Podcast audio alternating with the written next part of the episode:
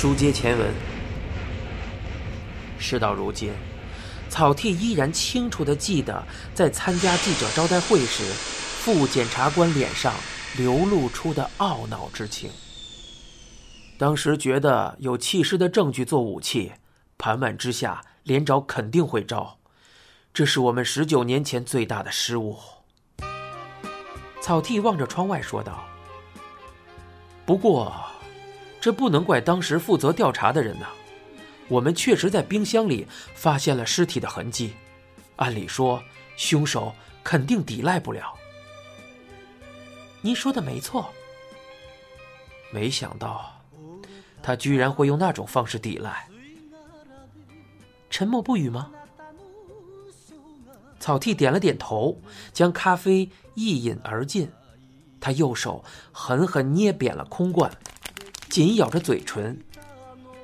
当时，沉默权还不太为人所知，所以嫌疑人通常都会觉得，面对警方提问时，必须回答。但连长一直沉默不语，他不说过去的事，甚至连闲话也不聊。在整个庭审过程中，他一直都是这种态度。虽然这种方法不太妥当，他的意志力确实令我很惊讶。这次，他也会使出同样的招数吗？要真是他干的，那肯定。啊，失陪一下。内海勋掏出手机，站起身来，沿着过道走了出去，似乎是来电话了。草剃将喝完的咖啡罐塞进前排的座椅网兜，回头确认过身后的座椅没人，便将座椅稍稍放倒，轻轻的。闭上了眼睛。恶战在即呀，必须要抓紧时间休息才行。然而，满脑子案情的他，压根儿没有入睡的迹象。目前面临着一个与十九年前相同的问题，这次依然很难以弃尸罪将连找宽一逮捕归案。病目所知，失踪的确切时间是三年两个月以前。弃尸罪的时效已经过了。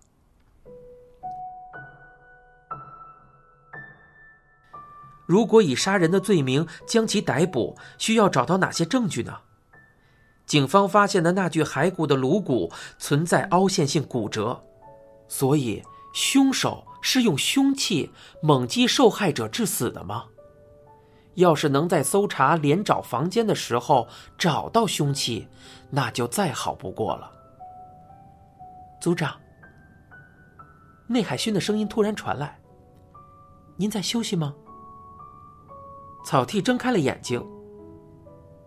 谁打来的电话？是岸谷副组长，说是吉野警察局的副局长想确认一下今后的调查方向。副组长岸谷等人已经赶赴联合搜查本部去了解案情了。我知道了，你告诉他，一到东京我就直接赶去搜查本部。我猜到您会这么说，已经答复对方了。内海勋语气干脆的说着，坐到了草地边的座位上。菊野市虽在东京，但我基本上。哦，不，应该是完全没去过，真是一点印象都没有啊。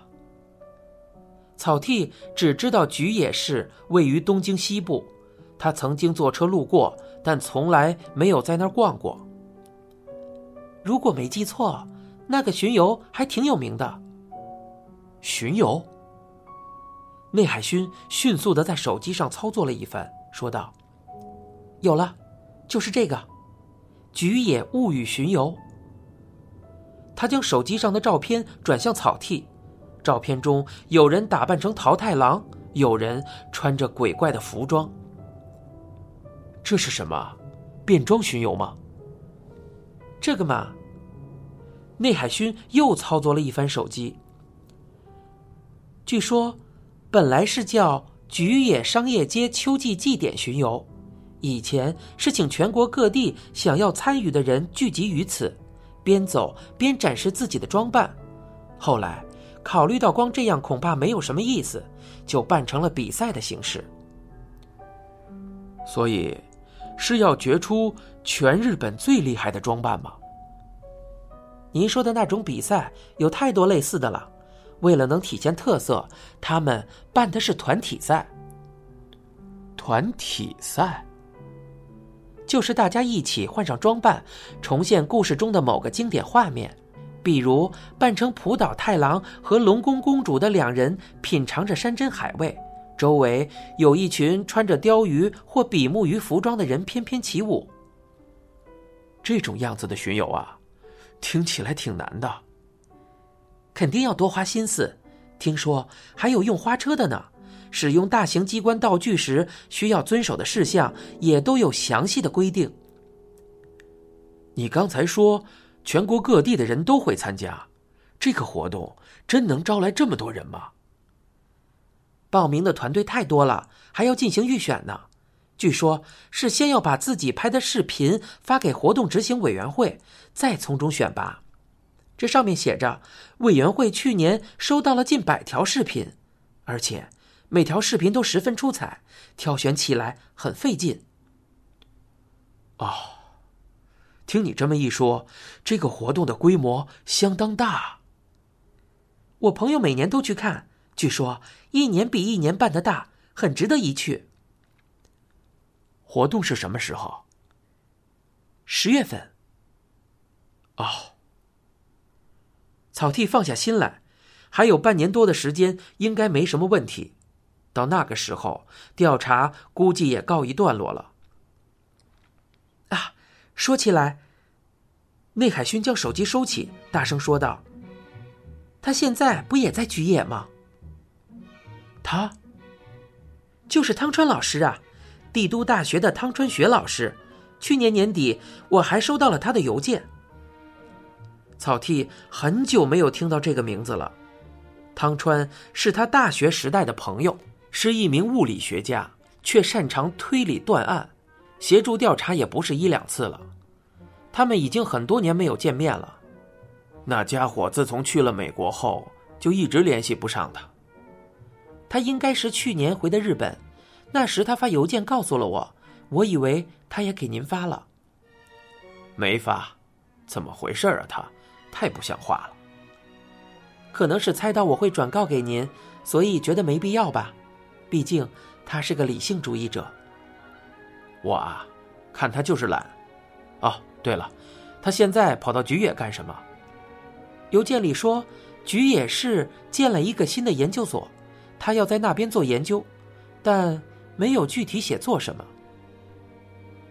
可能是觉得写了我们也看不懂吧。草剃不禁回想起汤川用指尖推眼镜的习惯性动作。他在菊野啊。这次的案子告一段落之后，就联系他。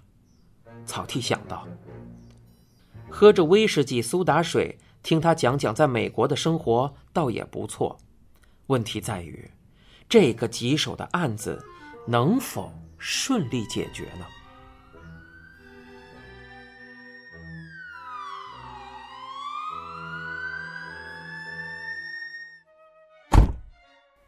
就在菊野警察局成立联合搜查本部的第二天，草剃与内海勋一同去了病木食堂进行走访。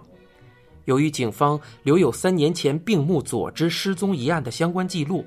草剃对案情有大概的了解，但是，作为实际意义上的调查指挥官，他还是希望能够直接听听受害者家属的说法。为了避免将过多的信息泄露给家属，草剃尚未让侦查员与他们接触。病木食堂正对着巡游必经的菊野大街，餐馆入口是一扇日式的格子推拉门。整体感觉淳朴亲切，店内共有四张六人桌和两张四人桌。草剃二人在正中间的一张六人桌旁坐了下来，病木夫妇和二女儿夏美则坐在对面。病木右太郎生得一副宽额弯眉，显得十分面善。他的身形有些消瘦，但坐得笔直挺拔。看上去颇具威严。他的妻子真智子容貌秀丽，一双杏眼炯炯有神。草剃想起了病目佐之的照片，她长得和母亲真像啊。妹妹夏美的五官同样很清秀，只是与姐姐和母亲的感觉不太相同，略带些日本传统美的味道。你现在收听是由一辆松鼠播讲的《沉默的巡游》。欲知详情，请听下回。